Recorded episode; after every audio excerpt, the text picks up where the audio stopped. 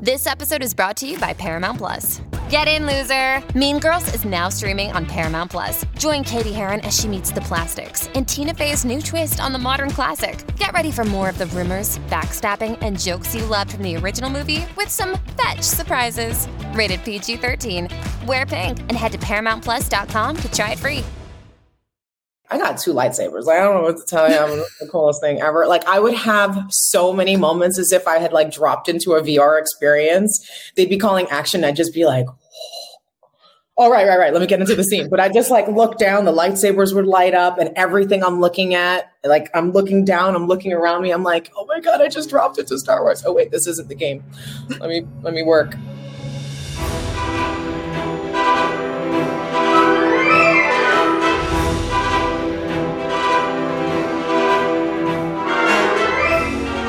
Greetings, Earthlings, and welcome back to the Dagobah Dispatch. And this week, we will be dispatching awesomeness and good cheer throughout the galaxy. Why? Because as we get closer to the premiere of Ahsoka, we have Ahsoka herself. That's right, Rosario Dawson checked in with us right before the SAG-AFTRA strike to talk about everyone's favorite Togruta, sorry, Shaak Ti. And we've got part of that conversation ready to roll this week for you, but that's not all we have.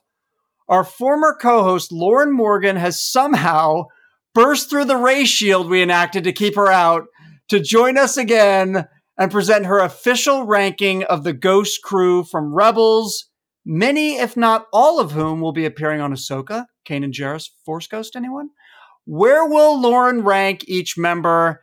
And what will she do to me if I tell her she's wrong? Inquiring minds want to know, and know they shall as we get rolling here. But first, I am Dalton Ross, joined by Ahsoka cover story star Devin Kogan. What's going on, Devin? Besides basking in the glow of your incredible cover story on Ahsoka that everyone should go read if they haven't read it yet. Oh, such kind words. Thank you. I'll, I'll take that compliment. Um, no, yeah, I'm I'm doing good. I'm I'm. It's been super fun to read the reactions and have people get excited for the show. You you know how it is when you write one of these things. You work on it for like such a long time, and then you're like, oh, it's finally out in the world, and people can actually go read it.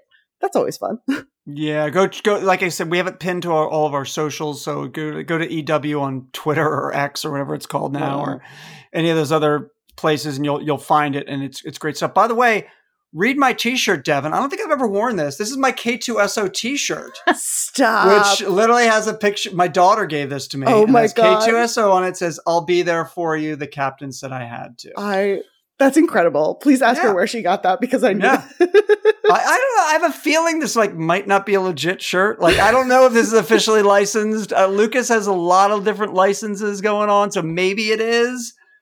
But uh, it was definitely like an internet purchase, which always throws everything in. sometimes, sometimes those are the best. I have so many random, random T-shirts that are it's very similar. Uh, I know. I, I found it at the bottom of my drawer. Like I think I think my wife hid it at the bottom of my drawer. so I, I I've, I scavenged it out of there and put it on uh, just for you today. Should have worn it on our, our droid rankings episode. That's when I should have worn it. You should. If you have. haven't uh, checked out the droid rankings, please do so. I know one of our guests this week would have had some very opinionated thoughts on that as well. But I don't want to get her sidetracked. But we're going to get to her in just a second. First off, before before we get to uh, bring our first guest in, let's um, uh, do some poll results. Uh, for those who've been listening to the last few episodes, uh, we we do a poll now on if you listen to this podcast on Spotify. And I always have a hard time finding it, but you have to click on the like the new episode, and then there's poll results. And we always like put up a poll up for something that we talk about that week. Uh, this, that week, and last week we talked about the new uh, the news about the Lando movie, right? And that uh, that Donald Glover and his brother were taking over, um, running the show and writing the show, and and we asked the question, who do you want to see in the new Lando Star Wars series? You want to see Billy Dee Williams or Donald Glover? And I, I posed the question to Devin, and then she goes, I want to see both. Uh, which so then we we added that into the poll as well, which probably wasn't a smart thing to do because if you put in, do you want to just see this guy or this guy, or do you want to see both? Like everyone's going to say both, right? Yeah. So, and that's kind of the way it went. Eighty-one percent of the people said both. Eighteen percent said Donald Glover, and Billy Dee Williams got zero percent. Oh, Zero percent. Now, unlike my daughter, I'm no math major, But the last time I checked, 81 plus 18 plus zero did not equal 100%. So I'm not exactly sure how these Spotify polls work. Seems a little off, but still 0% for Billy Dee Devin. Well, I think you're just salty because I suggested both, and that is clearly the winner. Yeah, I didn't like that. So I didn't, I didn't like it. I go. mean, it makes sense for the show. It could be fun for the show, as we talked about last week. But like as a poll option, it was just it was stacking the deck. It was stacking the deck. what can I say? um, Sorry. All right, let's uh let's bring in our guest, beca- our first guest. Uh, it's not Rosario Dawson. Don't get your hopes up yet. But- Don't, don't get disappointed. Rosario Dawson is coming up later. Um, but you know, we got Ahsoka coming up now, the big show. And it's basically, as I've written about and talked about, it's basically looks like season five of Rebels. So we had to bring in the world's biggest Rebels fan, uh, our former co-host who left us for greener pastures. Lauren Morgan is back in the house. What's going on, Lauren? hello, hello. I figured I should show you my uh, Star Wars rings that I got off some Star Wars cupcakes this week, just to, uh, you know. All right, is that C C three PO? There's C3PO, Darth Vader, Vader. and uh, R2D2. Wait, those are incredible. we randomly got some. Here's here's what makes no Yeah. sense. All right, so she's got three rings and they're big Mhm. and they're ugly. And How one of it is are not ugly. they're These are very ugly. fantastic. Those are super ugly. They're not. Uh, one is C3PO, one is Darth Vader, one is R2D2. right? Yeah. She's got three rings. She decides to put two on one hand and one on the other. But she puts C3PO and Darth Vader on the same hand it's and mostly leaves just 'cause- R2D2 alone on the other hand. Like light and dark, it should be Darth on one hand and the two droids should be together. I mean, they're a I couple. also just off. have to make sure I can get these rings off my fingers because they're made for children. So okay, I switched them. But yeah, you know, I did stick Darth on one of my fingers. I was like, oh, I don't think he's coming off earlier, so I, I pulled on the right one. No, I missed this. Did they- they come like free in like a cereal box or something? No, they look we like were- cereal box. we were visiting my mother-in-law Saturday night, and it was like it was like Saturday at like eight forty-five, and my sister-in-law was like. We should go get some cupcakes. And we just randomly went to the local grocery store and there were Star Wars cupcakes. And so we got them and they had these rings on them. And I'm like, well, I'm taking these. You're so, like, I'll take one of those. Thank you. yeah. So, So, so you, um, you stole my the daughter, rings from your daughter. Very no, nice. no. Basically, she got her own rings as well, but she she made sure she got that. There were six in total, so she got the other set of three. But I took these three. So Okay. Well, who'd yeah. she get? She got the same. It was just you know they were three. doubles. Yeah, pretty much. So, Lauren, what's it been like listening to the show? Like, do you get angry listening to us? Uh, do you want to like chime in from afar? Like, what's going on? I'm very mellow about it. You know now. yeah, you're like, like you're mellow about everything when it comes to Star Wars. I don't know when you did ask me to rank uh, rank uh, the Star Wars Rebels characters, and I was like, what would make Dalton the maddest? So I did think about that. So my la- my last person on the list you'd probably be very mad about, but it's okay.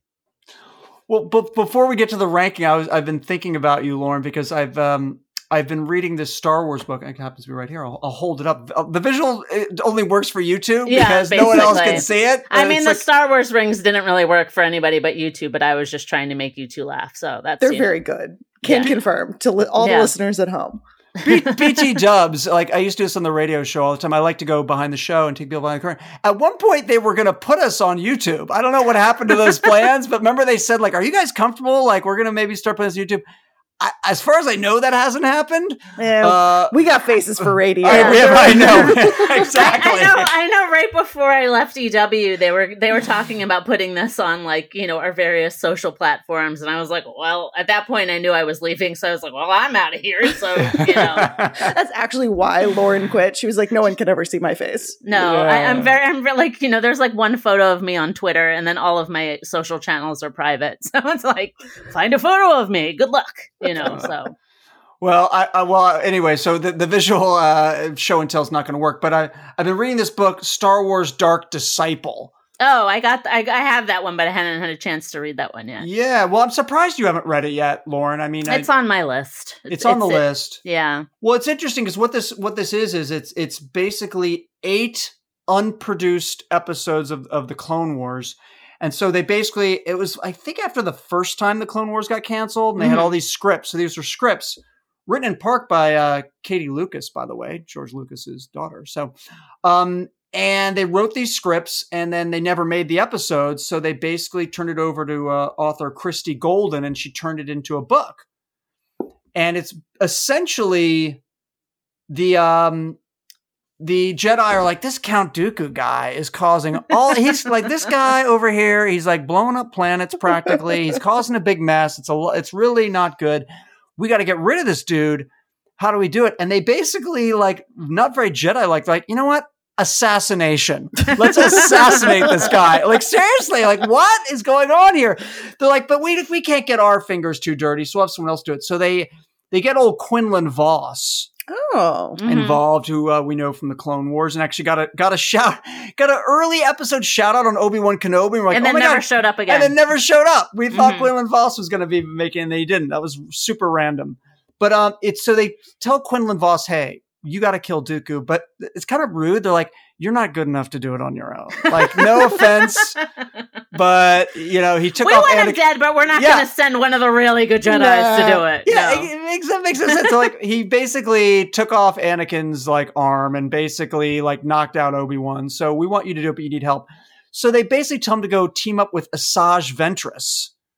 Uh, and Super so- trustworthy. Yeah, it's super random. So they're they're they're hooking up, not hooking up yet, as far as I know, but um, and they're gonna go try and kill Dooku. So uh, I'm about halfway through it, and that's what I'm reading. Well, Dark Disciple. It's on Lauren's list. It's in her It's, possession. it's in my Kindle. I just, I mean, I have like 250 unread books in my Kindle. So sometimes when I finish a book, I'm like, I, there's just too many books here. I can't figure the which out to read. So well, it only took you 32 years to read Heir to the Empire. yeah, that's true. I finally got around to that one. So. Have you read the other books in the trilogy, or just no, the first I just one? I did that one, and then I was I know it's like some of it is like I'm I, the the bad thing is I have a bunch of unread books in my Kindle, but then I take out books from the library too, and so it's a lot of times that like my reading thing is like oh this is due back in three days I got to read this now. So Well, I will say, I think I mentioned on the pod that the book that just came out recently, Inquisitor, was pretty good. I think it's yeah, out. that's I out. I do have a copy of that. I also just got last week. I got certain point of view um uh for uh, Return of the Jedi, which I'm interested. I'm going on vacation next week, so I'm kind of hoping I can do some reading. All right. Yeah. She's going to catch up. All right. Well, listen. Let's let's talk about the screen, uh, and we're talking about the animated screen. So again, since Ahsoka's coming out, it basically looks like the next season of Rebels, just Mhm. live action version. So we decided we wanted to have Lauren Morgan, the foremost expert when it comes to the Star Wars animated uh, world, rank the members of the Ghost crew. Okay. Mhm. Now, what does that mean in terms of the Ghost crew? Here's what it means to us. It doesn't mean Ahsoka, right? It doesn't mean like Agent Kallus, who is working with them later. Spoiler alert. If you just start that, and you're like, why would Agent Kallus be part of the Ghost crew? Yeah, it doesn't count AP5, who sort of showed up near the end. We're talking about like the base members of the crew. We're talking Hera, Kanan, Ezra, Sabine, Zeb, and yes, Chopper, right? Like that, like those are the six main members of the crew. Lauren, do you have any like feelings about those parameters you were given? No, those were the parameters you gave me, though you did not include Captain Rex, which I think is probably good because we know where I'd rank him. That's fair. So Fair point. Fair, fair point. Yeah, fair point. yeah, so, yeah. you, so you took my two favorite characters off the table. So you know, I Yeah. think that was a fair point. who would you have ranked higher, Ahsoka or Rex? I mean, I would have uh, ranked uh, Ahsoka higher. Usually, it's always for me. It's like Ahsoka, Rex, and then you know everybody else. So Is your sister gonna watch Ahsoka? She was so irate that Ahsoka was a top tier character. She couldn't even didn't know who she was, couldn't pronounce the her name. last time I, I think she is she's a little desperate for Star Wars content, so she probably will. We actually will be on vacation together when Ahsoka debuts, so I think, and you know, my I will be around my dad as well, who really loves all the Star Wars shows. Like he loves all of them. Like he enjoyed the Book of Boba Fett, and so did my sister. So they're just like Star Wars show, sure, I'll watch them. I did actually try. I have been trying to get my sister to watch Clone Wars and Star Wars Rebels and she kind of makes noises about it. But you know, I just think I need we need to like trap. You know, I need to trap her someplace for a while. Yeah, get her Alright. started. So Uh, all right, so let's let's get into let's go like Mhm. six to one, right? Let's go Okay. lowest on the ranking to highest, and I'm you can. starting out controversial first. the then. Mhm. Oh, I like that. So, and then you can tell us which or why that you ranked them where you did. Go ahead, give us your number six spot. All right, number six, and I, I'm pretty sure this was the one I thought might make make uh, Dalton's head explode was Ezra Bridger, uh, which uh, you know he is sort of the lead of the show. He's the sort of the the first sort of character we see, the one we get introduced to, um, and I like Ezra a lot. Uh, you know, I like all members of the Ghost Crew, but I just you know sometimes Ezra's a little, little bit of a teenage jerk. Um, but you know, uh, I I still like him. I still think he has a very interesting uh, arc over the course of the show. Um, basically, they kind of discover that he, uh, you know, he doesn't realize it, but he has force powers at the time. I think, uh, and then basically he becomes Kanan's apprentice. And then I also, what I always think is really interesting about Ezra is that he's only a day or two. I think he's a day or two older than Luke and Leia so you can kind of always like sort of track like where Luke and Leia would be in the like you know like what their age range like what they would be doing you know compared to what Ezra's doing. So I always think he's kind of a very interesting person because like we we know like Luke's story we know Leia's story but it's also interesting to see like somebody who was born right at the same timeline and and how the empire affected him and you know he lost his parents and all of that sort of stuff. Um so but i he's not my he's not my absolute favorite uh, Rebels uh, member. But I do like the fact that also when he did discover his force powers, that he was able to commune with animals, which I think that was kind of an interesting aspect of seeing like that different Jedi have different like they the the way that the force manifests them through them is different for everyone. Like there are some people who can commune with animals. There's some people I can't remember what it's called, but like who could touch an object and kind of sense the history of the That's object. That's what Quinlan Vos has. Yeah. yeah, So basically, I can't remember what exactly that's called, but like you know, and that kind of stuff. And I thought that that's sort of interesting to see how different people use the Force, and they get into that more uh, in the High Republic as well. So, but number six is Ezra Bridger. So right, tell me why I am wrong, Dalton. Well, before I do that, I'll let Devin weigh in, and then I'll, I'll leave you in suspense, and then I'll tell you my feelings about your ranking. Devin, you have any thoughts Mhm. on Ezra Bridger? I mean, it's a hot take, I think, but um, I I'm curious to see the rest of the list and see kind of, you know, I I'm I'm I'm very curious. I'm I'm I'm, I'm reserving judgment until we see the rest of the list. I will I will say one point to Ezra's credit is that he um not to get too spoilery, but he does battle with um Darth Vader uh in season 2 and he basically is just like come at me! And he's just like crazy brave and even Darth Vader is like well you're a lot braver than a lot of people that I deal with so you know so you, You know he imagine is crazy brave but- Anakin's a little bit like, yeah, Yeah. I, I like this one. Yeah, 'Cause- I 'cause like this one. Anakin would be the one who would be like, heck, heck yeah, I'm gonna go fight. he fight does this. he does have a little bit of Anakin in him, but he's just like, yeah, I'll come, you know. Yeah, Yeah. it's like it's like Anakin versus Dooku in Attack Yeah. of the Clones. He Very just rushes so. at him. Mhm. Um, so Ezra is the lead of the show, and you just Mhm. ranked him in last place, Mhm. and I think that is absolutely the the correct ranking. I, I, Oh, I- whoa. yeah, no, I, I, I, I felt the same way. You, you, you probably don't remember, but this is when we were doing our um top 100 characters list. This is what I argued too. Now, I will say this. Mhm. He gets better as the show goes. My Yeah. problem with Ezra, Lauren just sort of alluded to a little bit. It's kind of like that. You guys know, eh, we've seen it a million times. This has been kind of our little bit of our worry with Skeleton Crew is the whole precocious tyke sort of situation. You know what I mean? He's just, he's a little annoying. He's a teenager. He's just sort of like, you know, he's, he's the kid and kids can be annoying sometimes. Maybe it was by design. I don't know. But as the show started, I'm not saying I didn't like the character, but I certainly liked him the least Yeah. and he gets better and they did a very good job of him maturing as his powers mature and he gets older and he sort of you know becomes more serious and loses people and things happen. Um, so i i really like what they did with the character over the course of the show but he still was uh, a, little tough to swallow at the beginning Yeah. so I I, think- i'd put him in the same spot I think this is a problem uh, that not just Star Wars, though I will say it happened a little bit with Ahsoka at the beginning, uh, when in, in the beginning of Clone Wars, is when they have teenage characters, they write them very like very stereotypical teenagers, Yeah. like you know. And I think it's like to write a teenage character with like the right depth and stuff, sometimes it takes them a while to sort of figure that out. And I think that's across everything outside of Star Wars as well. Is that you know there's there's a, a whole collection of annoying teenage characters in uh, TV shows and films, but you know, and I think they did get better about writing Ezra as time went on, as they did with Ahsoka. So. All right, we'll uh, stop the presses. Lauren and I in full agreement so far at putting Ezra Bridger with our scorching hot take in last place of Mhm. ranking the Ghost Crew uh, at number six. All right, give us your number five, uh, uh, Lauren, because it's gonna get tougher as we go. I feel for you. Um, Justice for Zeb. I'm gonna put Zeb number five. You want to explain what that means? yeah, so when we were doing our big uh, 100 uh, person character ranking, Zeb was unjustly left off the list. Uh, even people in Lucasfilm Publishing thought that was controversial. I've had discussions with them. Uh, they were like, they're like, why would you leave Zeb off? And I'm like, I don't know. They decided we can't have that many animated characters. Okay, I'm gonna I'm gonna step in a little Yeah. bit because Lauren, most of what she's saying is true, but she's Mhm. leaving out her own part in this. In that she forgot about Zeb. She said forget about Zeb. hundred percent, I did hundred percent, not. hundred percent. No, She sent an email. not. She sent an email and she said, "Oh my God, we forgot to put Zeb in." Now this is not when the list is already up, mind you, but we've made the list. We've Yeah. made the list. We've ranked the No, list, and all of a sudden, was- Lauren says, uh, "We forgot Zeb. We got to put Zeb in there." I said, "Lauren, we've got like."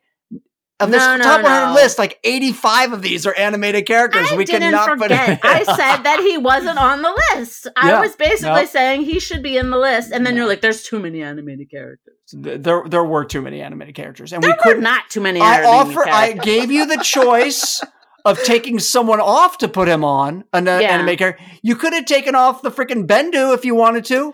I would absolutely not take off the Bendu. Please, he's played by Tom Baker. Are you That's crazy? true. I'm also a Whovian. I can't do that. I'm I'm I'm I'm Team Lauren on this Come on, one. Did when we you put- have a space moose in a in, in a show, you gotta put a space moose on. Did Mother Talzin make the list at the end? Uh, she I made- think Mother Talzin was one I I uh, that was like if we could add somebody. Mother Right, Talzin right, was right, the one right, I right. was gonna add, but Anyway, I said you could put Zeb on, but you had to. We uh, would have to take someone else off. I wanted to take like Biggs Darklighter off, and you're all like, What? "No." Yeah, You're not he's taking barely big- in it. The No. Mustache alone, you're not taking him off the list, Lauren. Team Please. Darklighter all the way. Yeah, no, that was the problem. I was gonna put him in. I mean, come on. Anyway, Zeb. He's my Well, he's only number. five Five. Listen, he's not only number five, so he's pretty far down the list for you. Why?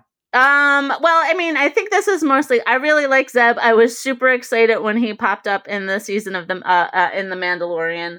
Um, I was like Zeb. Um, but just compare basically Zeb is ranked that because I really like the four other characters. Like I just love the four other characters, but I still really like Zeb. And I I I think he was a really interesting character in terms of him thinking he was sort of the last of his you know his his home planet he thought had gotten destroyed he thought he was like the last of his of his uh, people and then he sort of discovers that he wasn't um he was just sort of funny and cantankerous and you know he and uh, ezra and chopper were always kind of going at it with him and stuff so i just sort of liked him and i, I thought it was like you know he was kind of like supposedly like the muscle but i think he showed sort of a lot of depth and uh, like also just all everything with um with like Lira San and like him discovering that his people still lived and all of that kind of stuff. I thought that was pretty moving. So Devin, what do you want to say about Zeb? I think this is a fair list so far. I mean, So like far. I'm I'm I'm not mad about it. Like I think I mean I also love Zeb and I, I you know I Mhm. think I think again it's it's hard when you're ranking six and, and especially when you're Lauren and you're like I love every single one of these characters. But I will say I do remember um that episode of The Mandalorian because you know I'm on West Coast so I stay up late to watch it while you guys get up early and I like I think I emailed you guys at like two in the morning Pacific time being like Lauren Lauren, you're gonna lose your mind, Lauren. Which was was very fun. I, I pretty I pretty much did because I, I was watching it at like six o'clock in the morning in my bed, and of course my husband was sleeping next to me, and I'm like, and I was trying not to scream. It's it's it's very interesting hmm that Zeb has not been in any of the trailers for Ahsoka Yeah, because they they put him in the Mandalorian. So I we I mean Lauren, I don't know about you, but Deb and I talked about this last week. We assume we're going to yeah. see I Zeb. assume he's I assume he's gonna be in there. I just don't know if it's like because it looks like he's a rebellion, like he was with the rebellion pilots. right. yeah. So I mean, I assume I think Also, I would probably assume that Zeb as a character is probably very expensive to yes. to like because that's like a full on and he looked great in the Mandalorian. And honestly, I, like there are some I have some reservations about Ahsoka in terms of some makeup that's going on.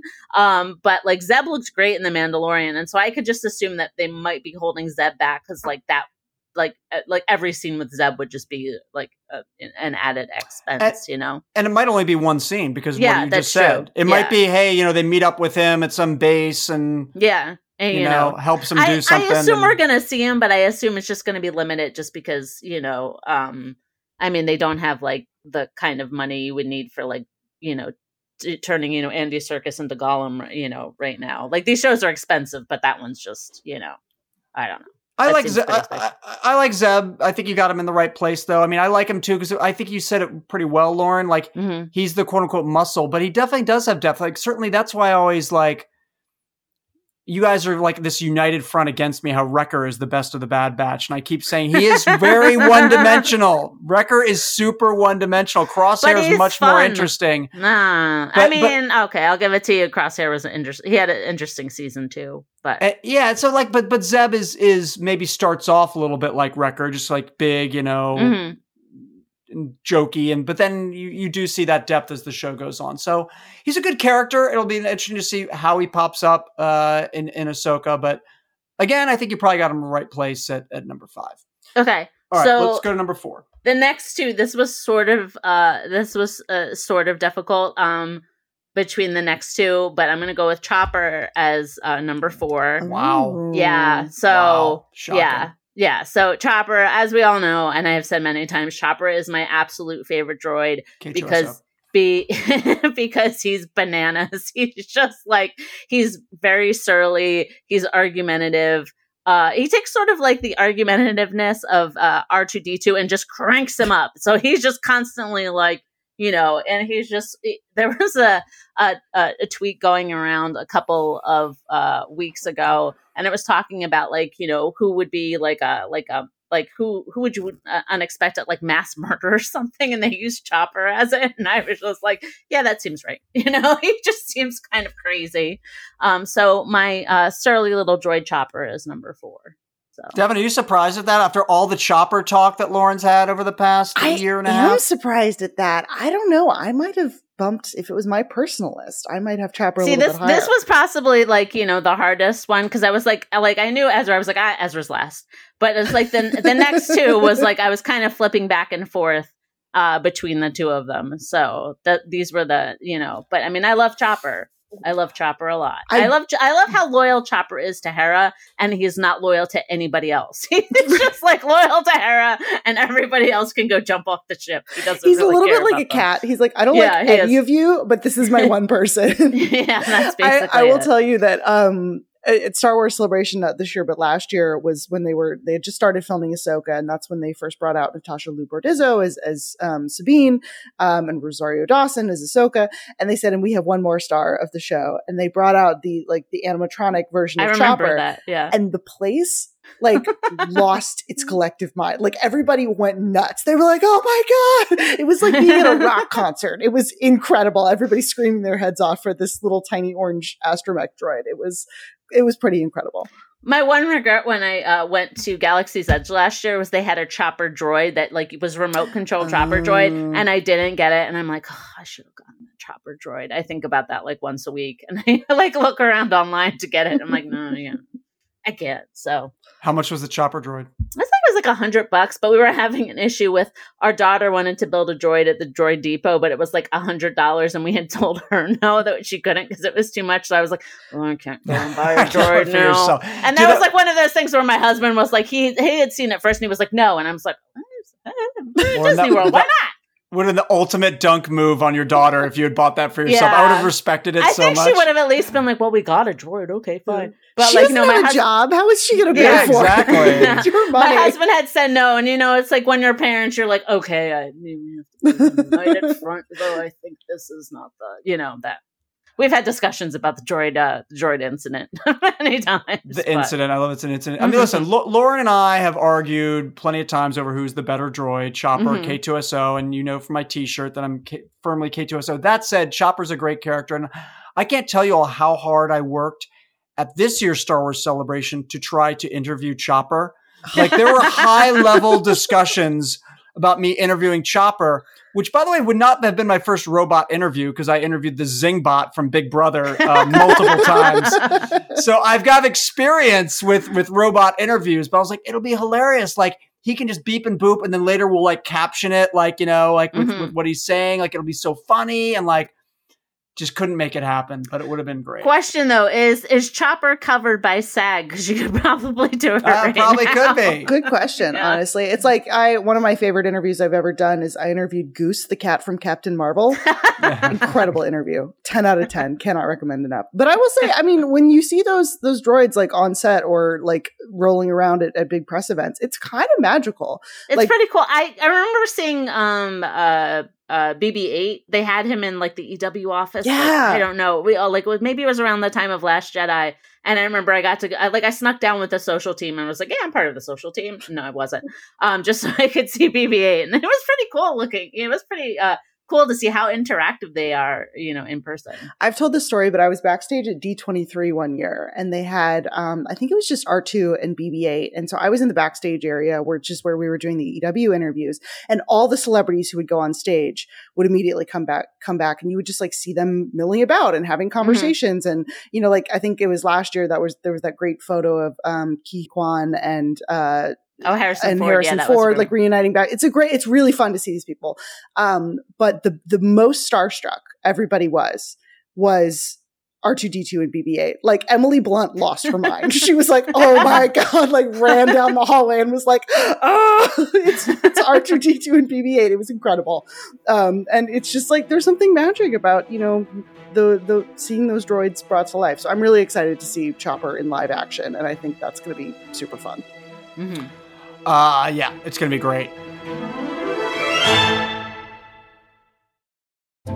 First, the bad news. SAP Business AI won't help you generate cubist versions of your family's holiday photos. But it will help you understand which supplier is best to help you roll out your plant based packaging in Southeast Asia, or identify the training your junior project manager needs to rise up the ranks, and automate repetitive tasks while you focus on big innovations. So you can be ready for the next opportunity. Revolutionary technology, real world results. That's SAP Business AI.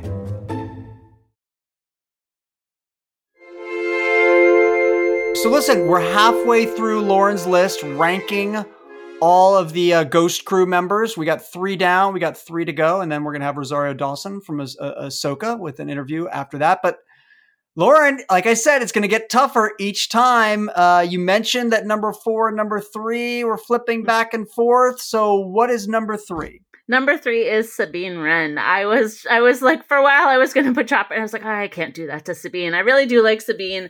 Uh, and Sabine was kind of a, is a super interesting character because she's kind of, you know, the Mandalorians we've seen before have been so sort of martial and fight, you know, let's fight and like, you know, they've been so, but like here's Sabine who is an artist. She's also a very skilled fighter and she's, you know, and we, we learned sort of some of her backstory that she's very smart at, at certain things. But like we just sort of said, like it was just kind of interesting to see a Mandalorian who was not really like a typical Mandalorian. I mean, she's from a very important house on Mandalore and stuff like that, like that, uh, and that. So she's got that whole sort of tradition that Bo Katan and Satine uh, had to deal with as well.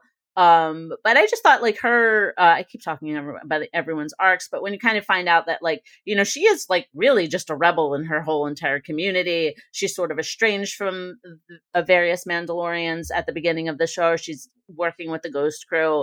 Uh, and then we kind of find out that she was, had actually been at the Imperial Academy, uh, but she had made some unfortunate choices. She was like, she, her story and Galen Erso's story are sort of very similar in that they wound up working for the Empire, but then discovering that the technology that they were making for the Empire was being used against, uh, you know, Galen, obviously the Death Star, but uh, Sabine, she found out that the technology she had invented had been used to subjugate Mandalore. And so her, all of the com- conflict that she had about that and being estranged from her house and all of that kind of stuff. So I just think like Sabine's a really interesting character. She's really like, and, and it was funny though, when the Mandalorian started, and we saw Din and who would just never take his helmet off. And I'm like, why is he not taking his helmet off? Sabine had her helmet off constantly. What's going on here? Like, why is he not taking his helmet off?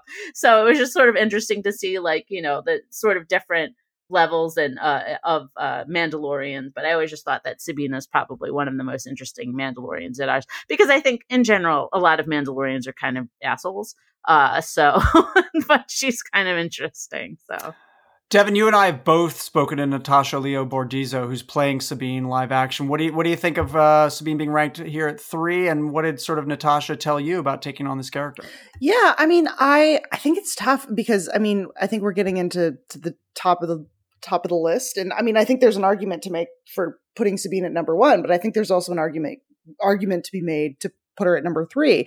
Um, yeah, it was really fun to talk to Natasha about this character and how she like really like obsessed over uh, um her arc in Clone Wars and it's Lauren I think you're 100% right. I think Sabine is one of the characters specifically in the Clone Wars who we've seen uh, or excuse me in Rebels where who we've seen um grow the most mm-hmm. and I think that arc has is what makes her really interesting. She's almost like I'm really curious to see kind of what her role is in the Ahsoka show because she's almost like being billed as a little bit of like a co-lead or a second lead under yeah. Rosario, um, which you know she's obviously a huge part of Rebels, but not necessarily like I, I don't know if I would call her like not necessarily like the lead in a way that you know she seems to be in Ahsoka. Um, so I'm really curious to kind of see how that kind of plays out. We see her like is she undergoing Jedi training? She picks yeah, up a lightsaber. That- like it's fascinating. That's when I saw the trailers. I was like, "What? Hold on, what's going on here?" Because I mean, I know she had all the training with the dark saber, but the dark saber is so specific to Mandalore, and you know there are a lot of non Jedi people who wield it. So, but this is like she specifically. It looks like she has Ezra's uh Ezra's um lightsaber, and also she's calling Ahsoka Master. So I'm like, what's going on here? like that was the thing with the trailer. I was like, huh? Hold on, you know, so. Uh, yeah, I'm very curious to see how that all plays out. And Natasha talked about how much fun it was to get to train specifically with a lightsaber and learn mm-hmm. how to mm-hmm. wield it and like the amount of like training and sword fighting that has to go into that is is really extraordinary. I mean, I don't know. I'm excited. I hope we get some good lightsaber battles in this one. So. Yeah. I think Sabine would be number two for me, mm-hmm. probably. Mm-hmm. Um, but like Devin said, I think you know you have her in the right area. Would probably be two for me because so much story revolved around her. Yeah. She is punky and funky when you first meet yeah. her, and that is fun because she's so different from the other Mandalorians that we've you know that we've met to that point. Um, so that's sort of refreshing and uh and not in an annoying way because usually those characters a lot of times can be super annoying but yeah. she wasn't.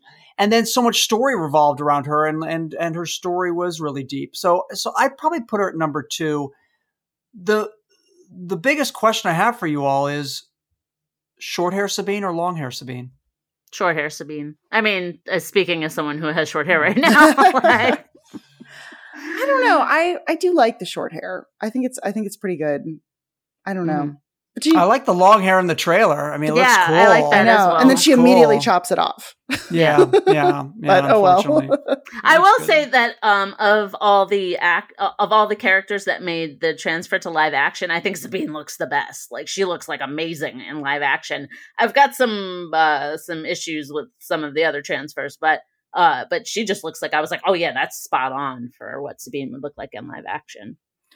Uh, all right, I agree with with that. She looks amazing. All right, yeah. so Sabine would probably be my number two. I'm guessing that Lauren's number two would would be uh, who'd be my number three. And I'm guessing that Lauren and I are going to have the same number one, but maybe I'm wrong.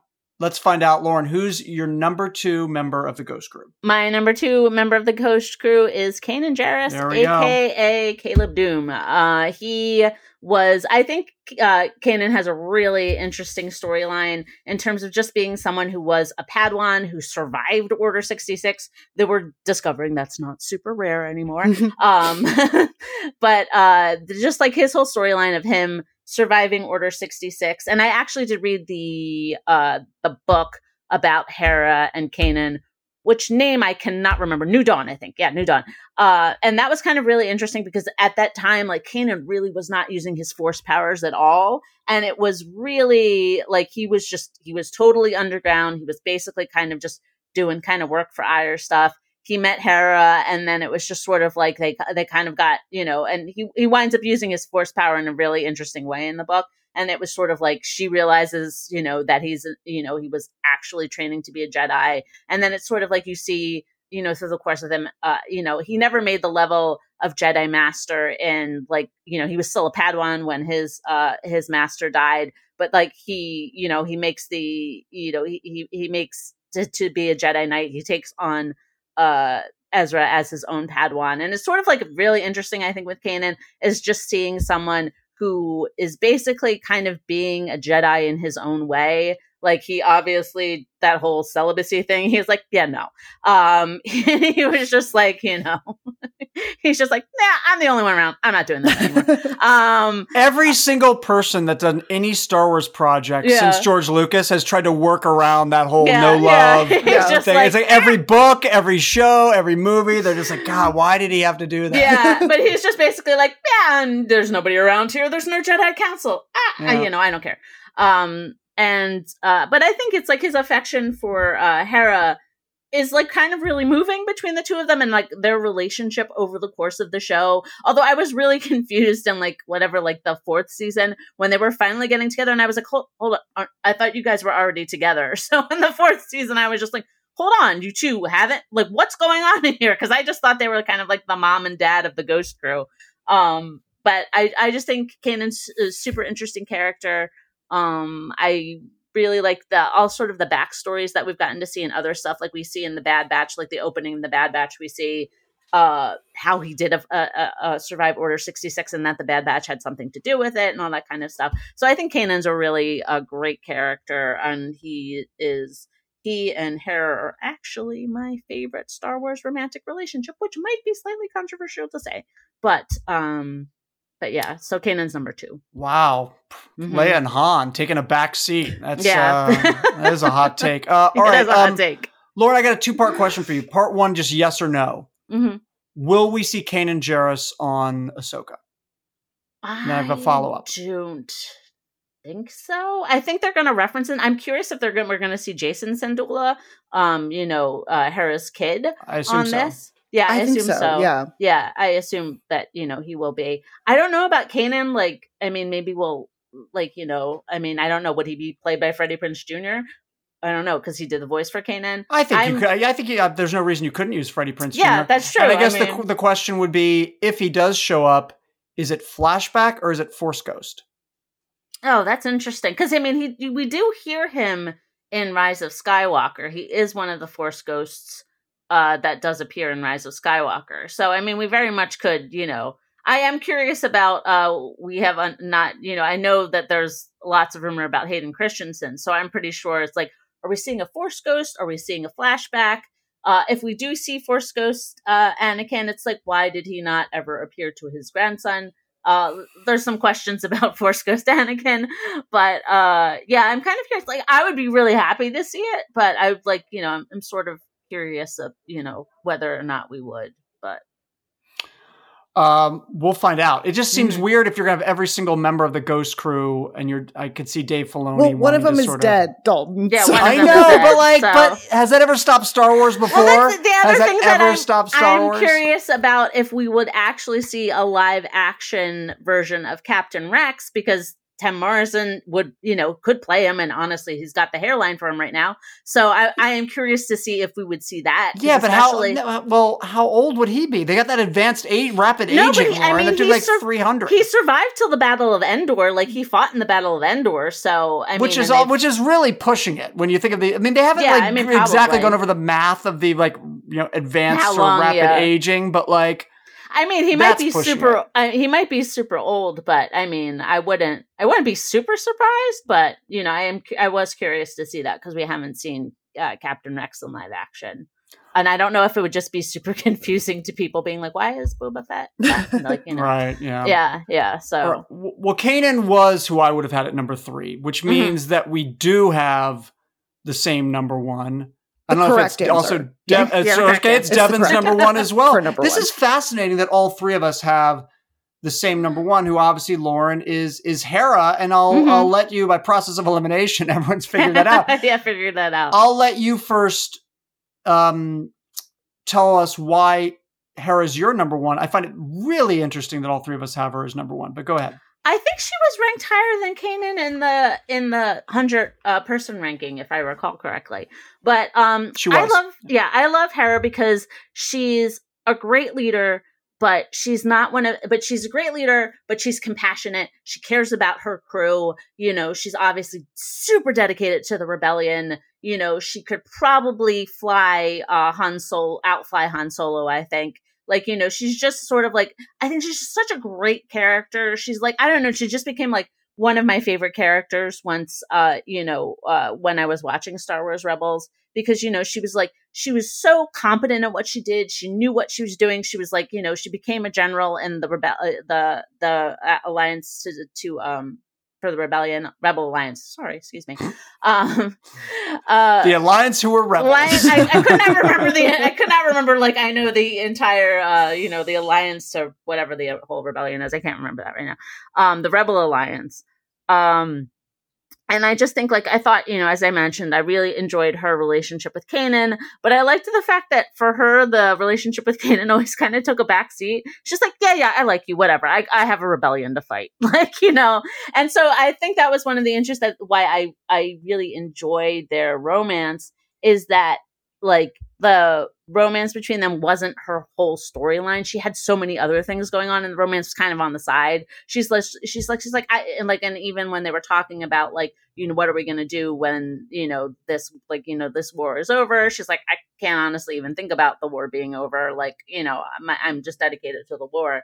Um, so I just think she's such a she's such a great character. She's such an like an admirable character um you know she's just the kind of person you want to have on your team uh you know uh, she's just like i think uh just and and she's like decent but also like it's hard to make sometimes a decent character like super compelling but they did so um because I, I noticed that you know other people they always think oh good people are boring but no i think she's a really interesting character All right, Devin, why is she your number one?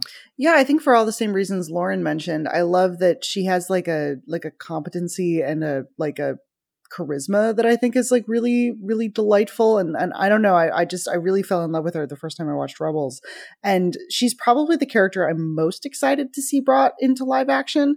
I really really love Mary Elizabeth Winstead. She's like one of my favorite actresses right now and so I'm really curious to see kind of her portrayal of this character again who is like sort of post rebellion and and you Mhm. know who is like like Lauren said has sort of like dedicated her entire life to this cause and this fight.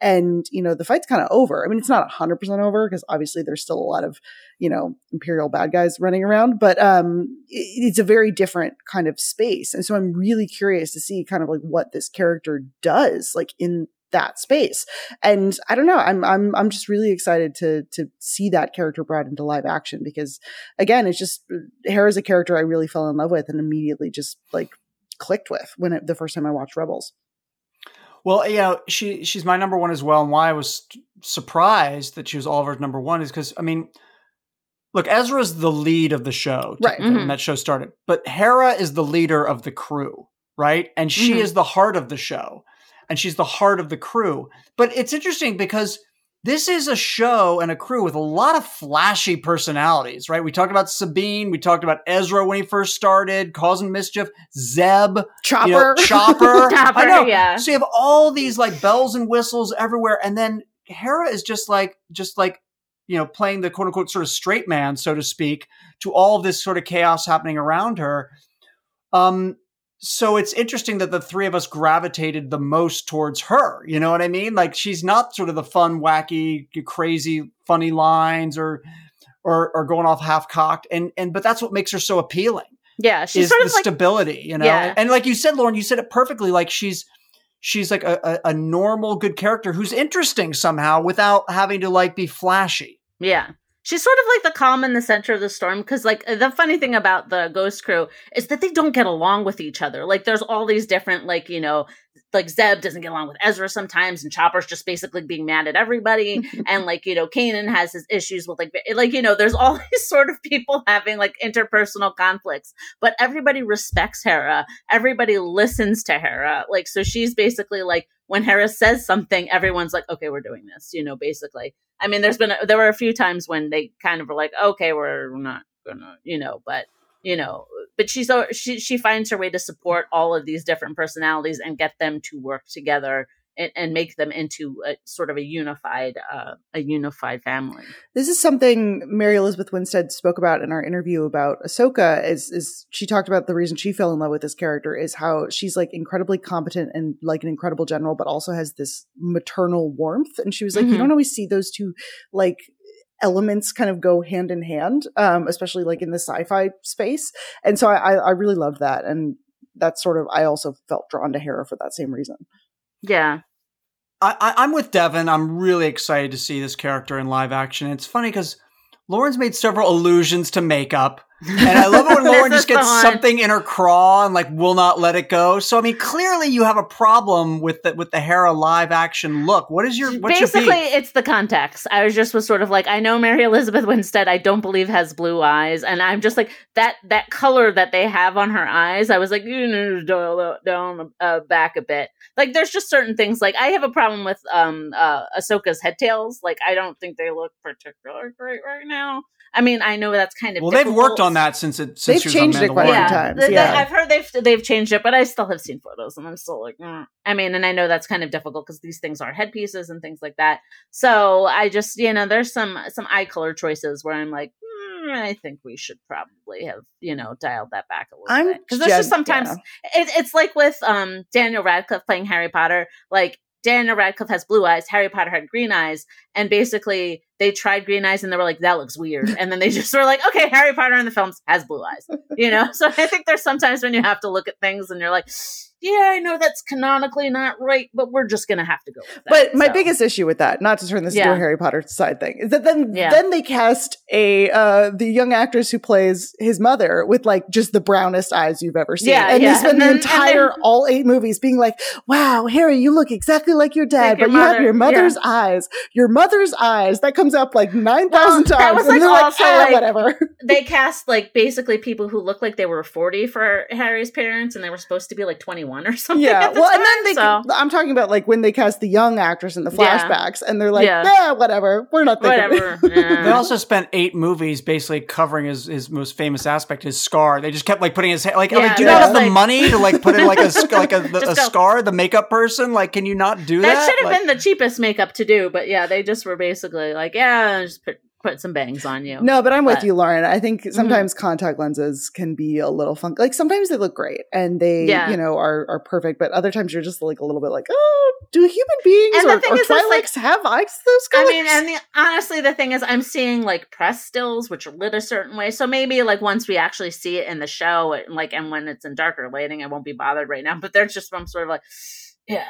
Yeah, that didn't work. So, but you know, uh, but I mean, it's also like it's hard to make people who are of alien nature uh, look the same on a television budget. So. And yet you still ranked her number one. So Lawrence I mean, yes. Final ranking, Hera number one, Kanan number two, Sabine number three, Chopper four, Zeb five, Ezra six. Uh, Lauren, honestly, my ranking would have been the same, except I would have swapped Kanan and Sabine. So mm-hmm. we were very, very close. It sounds like Devin was pretty close too. Honestly, yeah. Yeah. Yeah. Well, Lauren has impeccable taste. This is why we keep her around. no, Sammy, edit that out of the podcast, please. We don't want anything of Lauren having impeccable taste. Have, you, have you missed my impeccable taste on the podcast? Uh, so. We certainly have. Listen, we have missed having you here. It's so yeah. fun though having you back. That you're able to sort of check in from time to time mm-hmm. Um, with your busy schedule to let us know your your your very passionate thoughts on all things Star Wars. Lauren, thank, this has been awesome. Thanks for hanging out with us. Uh, thank you for having me. Uh, you know, I know I will uh, when Ahsoka uh, uh, comes out. I know I shall be texting you my deranged opinions about it. So we'll, yeah, we're the three we... of us are still texting all the time. Oh yeah, also, like yeah. literally every day. yeah, like too much, Pretty honestly. Much, yes. Too much. uh, all right. It was awesome having Lauren back. Make sure to hit her up on social media and tell her uh, thanks for stopping by. Um, but we're not done. We're not done by a long shot because Devin sat down and chatted with Ahsoka herself, Rosario Dawson before the actors strike, and we have some of that conversation coming up for you right after this super quick break.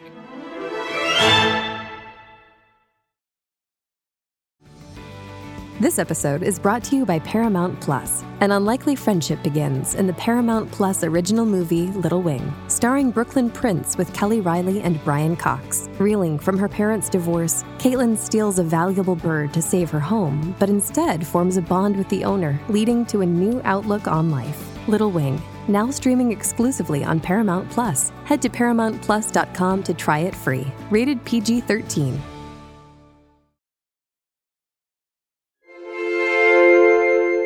Thank you so much for joining me, Rosario. I'm so excited to get to chat with you a little bit about Ahsoka. Thank you. I'm very excited to talk about it, to be able to talk about it. I was going to say, is it nice? I know like the last couple years have been just, you've been sworn to secrecy. Is it nice that it's like almost here and you can actually start to tell people about it? I think the key though is that I can start to tell people because I still don't have all the information. They will not give it to me just in case for spoilers. Like I will probably see the show exactly the same time as everybody else you're like, oh, when we were with the volume and like they they, they were gonna put in this this creature, you're like, oh, that's what it's gonna look like.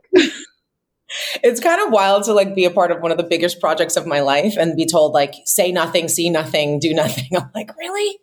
Okay, cool. you know, but but it's coming up and it's coming up soon. Um, but I yeah. I kind of wanted to start by like going back a couple years to the Mandalorian and and take me back to the like the first time you saw yourself in full costume as Ahsoka.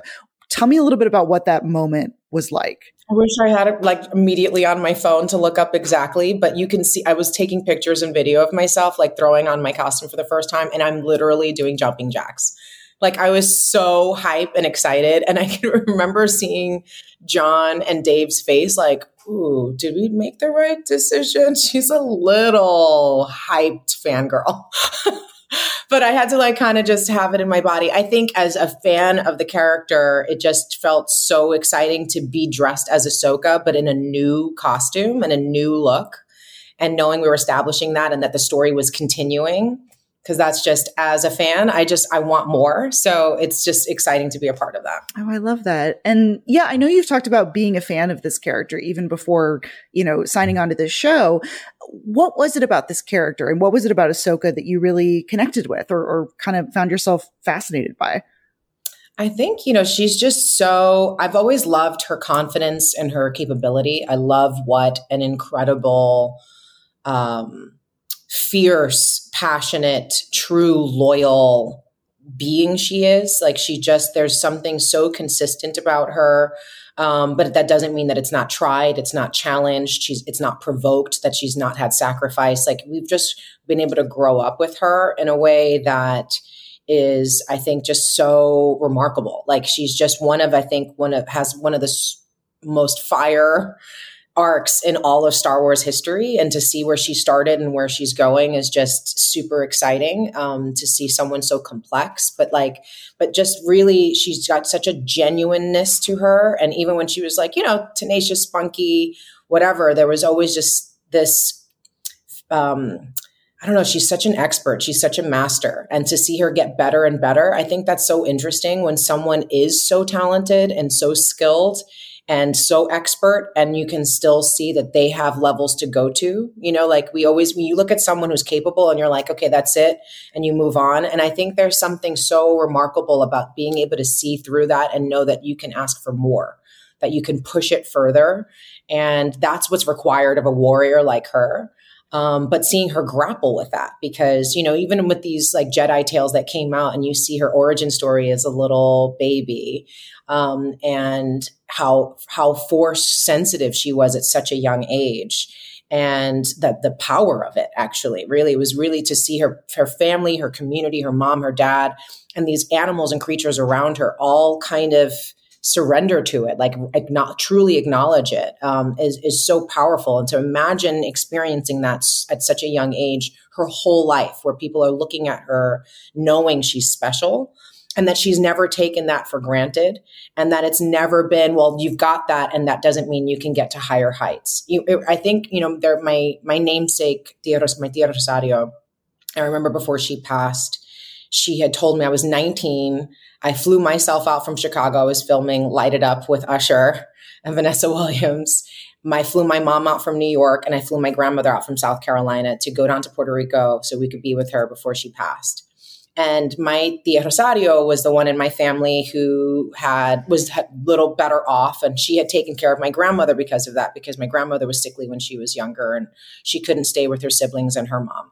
And so she could see directly to me, my tia Rosario, being like, I see you following that same path as the one who can take care and is like leaned on early on. I was only 19 and I was already shouldering a lot of the bills and responsibilities. And she was like, I just want you to know, Rosario, that your prayers are no less answered by God.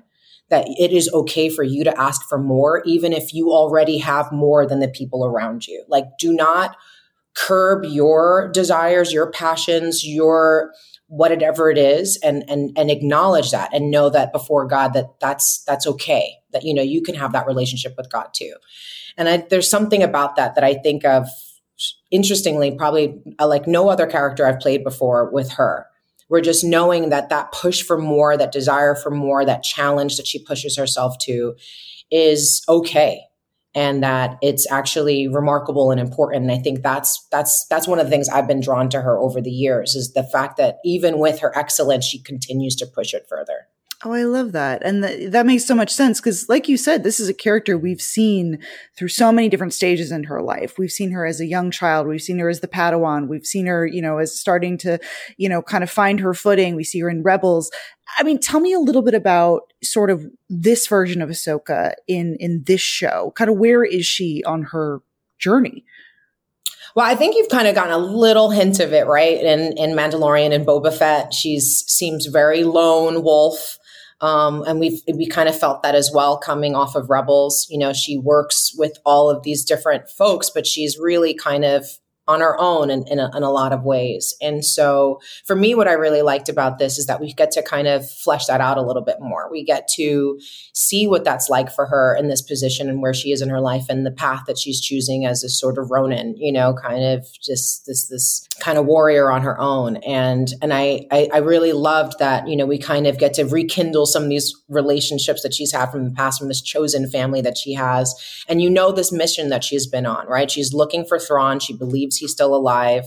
Um, and behind that also is the desire to, you know, to know what happened to Ezra and what's going on with him because they have such a beautiful relationship when they met and he you know, saved her life basically in the world between worlds and you know in that that moment where you know that was a lot of the inception for me even coming into the character was because BossLogic had drawn a fan cast of me and was like hashtag Ahsoka lives, you know?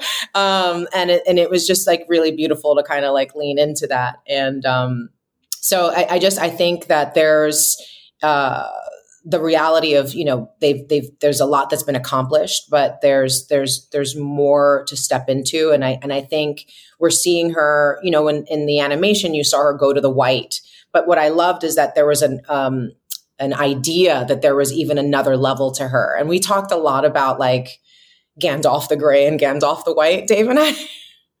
and really just talking about that transition and what that was for someone again very capable and, and expert and excellent and looked up to as the leader and still has levels of development to go to and so we talked a lot about that, that that's kind of where she's at. And again, there's, there's a loneliness to that. Like there's humor and there's camaraderie and there's all of that, but there's still a very, it's a very solitary lifestyle. And I think you're kind of seeing all of these characters that we love and where they've kind of graduated to as, you know, General Hera Syndulla and seeing, you know, that there is this relationship with her and Sabine and this this this decision, this adventure that they're deciding to go on, you know, in the animation. And, and you can just wonder about what that is. I love that. And yeah, tell me a little bit about working with Dave on this because this is a character and and a, and a journey that is so personal to him. You know, from talking to him, he he loves this character and has loved kind of shepherding this character. You know, over all these years. What means the most to you from like your conversations with him about this character? I mean, I just love like when I'm asking him a question, I'm asking it from my character's creator. Like there is no like ambiguity about the answers that I'm getting. Like it is very direct and very specific. And so I can get really detailed and specific about my asks and my questions. He's like, I mean, beyond Wikipedia, he is just like the full encyclopedia of everything Star Wars and kind of also a lot of other things. Like he's a really brilliant man and he's incredibly kind and good and um, you know, just the energy he brings to set every single day. It's palpable. You miss him when he's not on set and he's, because he's just running all the things. He's, we've got, you know, usually two crews going on at the exact same time. We've got multiple different directors. We've got, you know, and we're shooting them at the same time. So we'll be shooting on the same day, you know, scenes from episode one, two, three, four. Like, you know, we're jumping around. He's got a lot that he's got in his head and it's just it's just it feels so remarkable. It it, it, it grounds us. It gives us a, a kind because for so many of us as much as we love it it's still new. And our approach to it is brilliant because we have a different outside perspective. And so the collaboration ends up being really remarkable. And i've been really felt so grateful for the times any of my suggestions that are heard and that lands and that we explore um, just feels really exciting. Because as he says you know it's really different as an animator creating this character and working with the voice actors. It's so controlled. And then you get into this live action environment and everybody's just doing their own thing and owning their own space. And he's like it's so revelatory that he's not completely in control of exactly even where her elbow is. Like that there's this other freedom to explore. And so it's been really cool to see him actually lean into that. Cause I think for all of us, we're doing something different than we ever have before.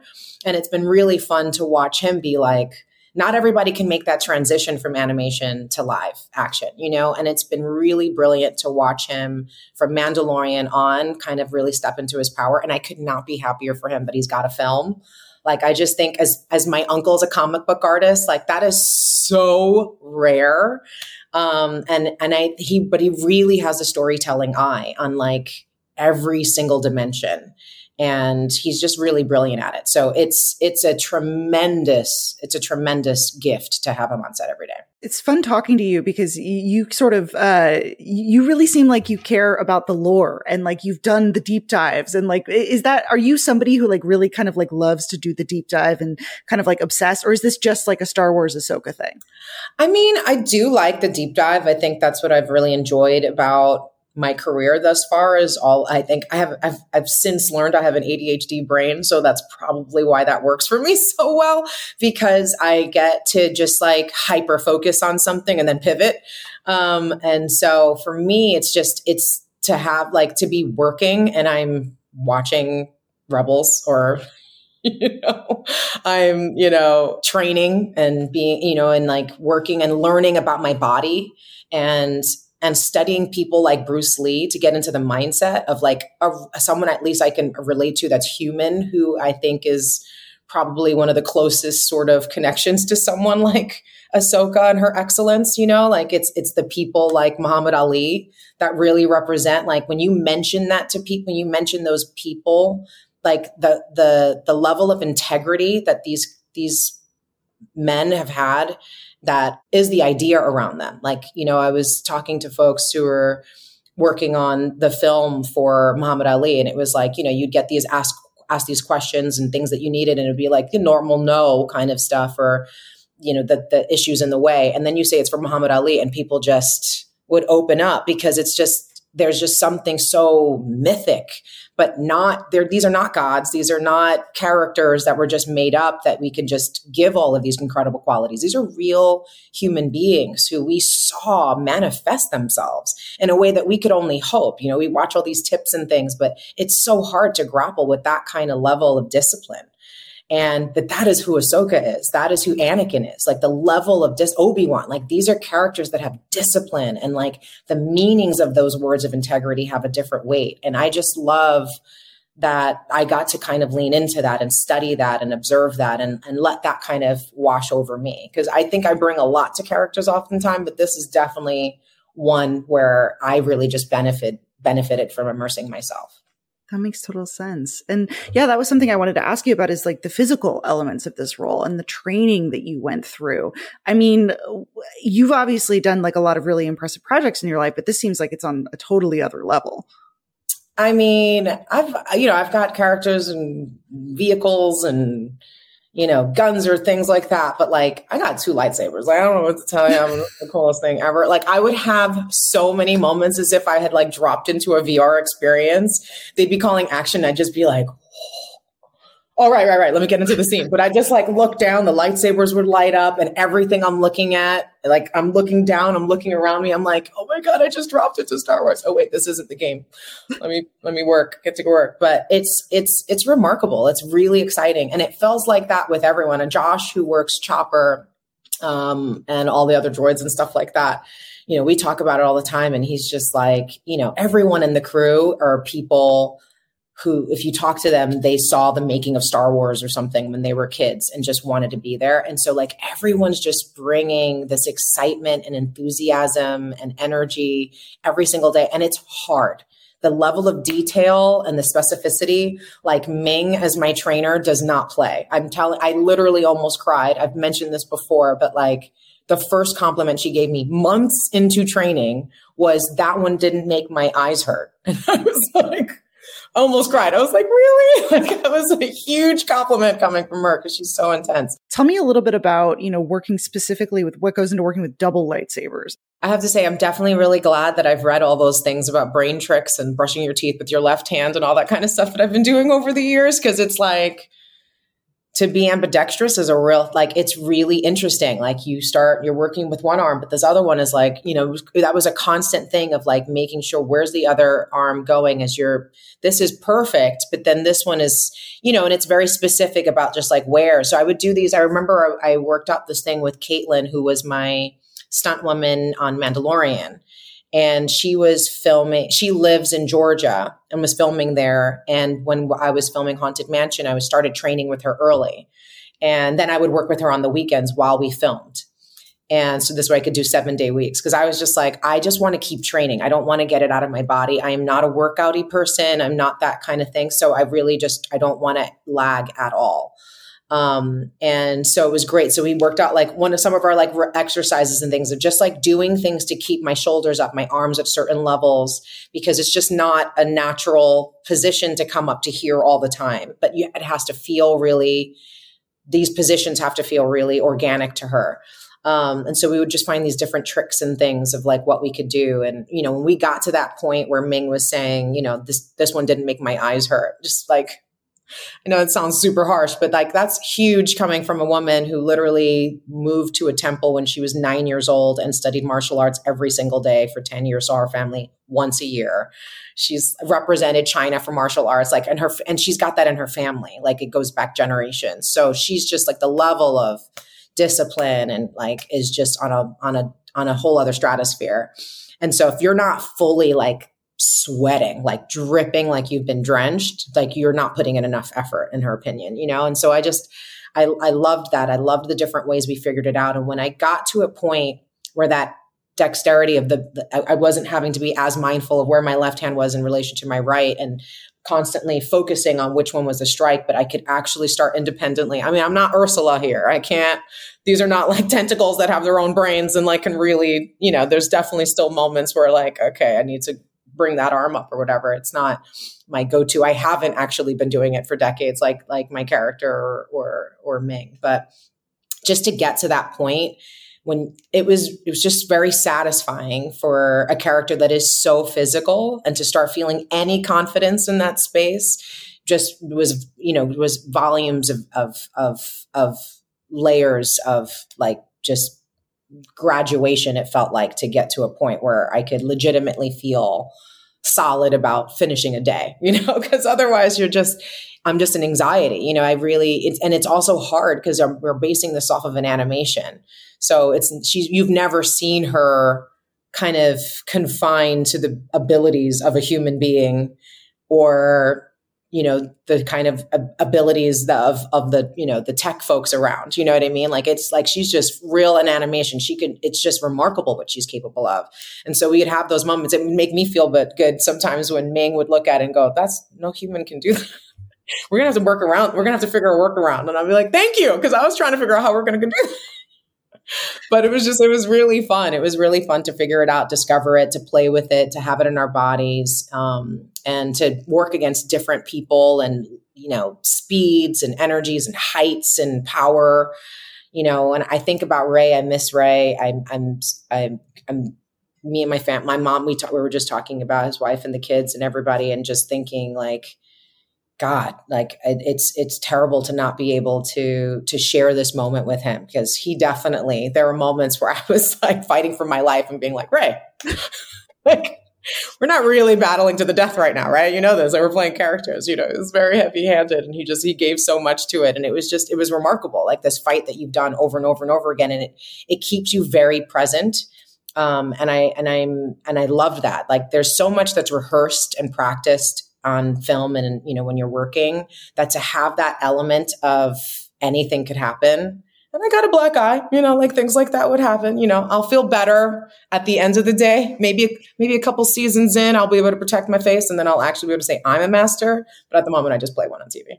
You're like, all right, I, you know, it's it's not only are you playing a, a, character who's had like you know decades of Jedi training and like is is an expert. You're like, all right, I just need like a, a sliver of that just to you know be able to to fake it for a little bit.